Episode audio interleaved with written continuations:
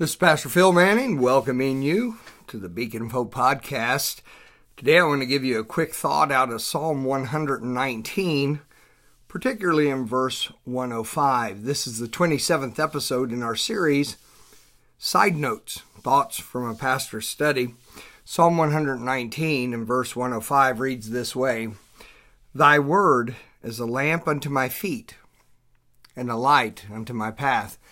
Um, on this verse, which is familiar verse to people. Many people have seen it written on various things. It's a very uh, almost lyrical uh, verse in the way that it sounds and the great truth that it has. But I want to give you these two thoughts from it, and they are these right steps, right direction. When it says, Thy word is lamp unto my feet, I believe it points out the fact of the step, each step that is taken along any certain pathway. And the word of God is a lamp unto that. It gives it gives you light on each step of something that needs done. And then it says it's a light unto my path. The path is a direction. The steps are the orders that lead on that direction. If we're going to be right in any area of our life, and if we further are going to be successful in the sense of uh, the continued doing of right and the full diligence of maximizing a situation we're involved in, if we're going to be successful in anything that we do, we have to have these two elements. We have to have a right path. You can't go to the right, wrong, or right place on a wrong path. I've often said, for instance, in the area in which we live, we have a road which is State Route 22, and State Route 22, one section of it runs between the city of Lancaster and the city of Circleville. uh, 22 goes across and then it keeps going over to Washington Courthouse and goes uh, keeps going west if you're heading that direction. And uh, at no point does State Route 22 go to Columbus. It just doesn't go there. So if a person wanted to end up in Columbus, you could not get on 22 either eastbound or westbound and end up in Columbus. That road simply doesn't go there.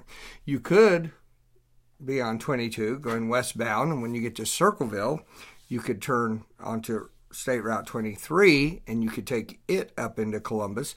It would get there, but in order for you to get to Columbus, if you were on 22, you would have to exit from 22 and you would have to go to Columbus. You would have to do that. Well, that's your path, a right path. In order to get to a right place, you have to be on the right path. Uh, you can't get to the right place of peace with the wrong uh, uh, you can't get to the place of peace on the wrong path of hatred. You can't get to the place of of joy on the path of unforgiveness.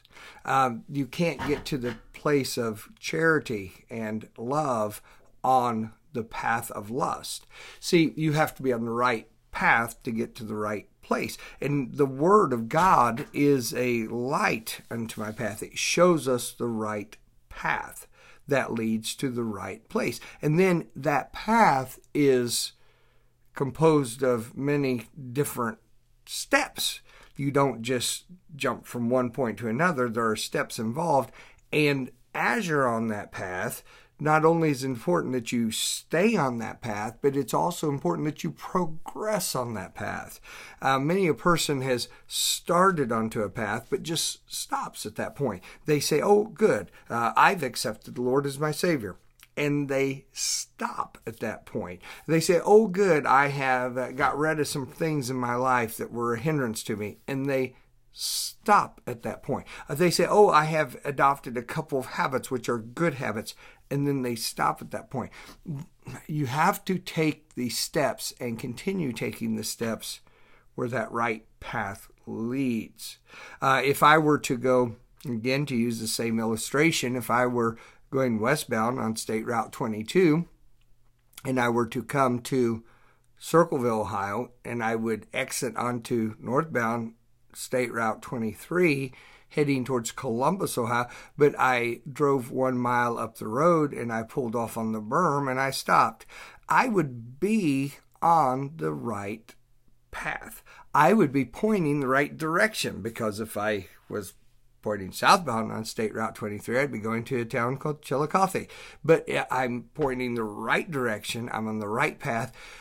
But I can set in that car along that berm with that car just setting along that berm as long as I want to, and I will never get to Columbus by sitting there. I have to take these steps that are taken to get there. And so it is that any right place that is worth going to in life, there is a path.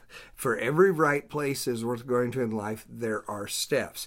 And the thing which gives illumination both to what path I'm to follow and to what steps I'm supposed to take is the Word of God.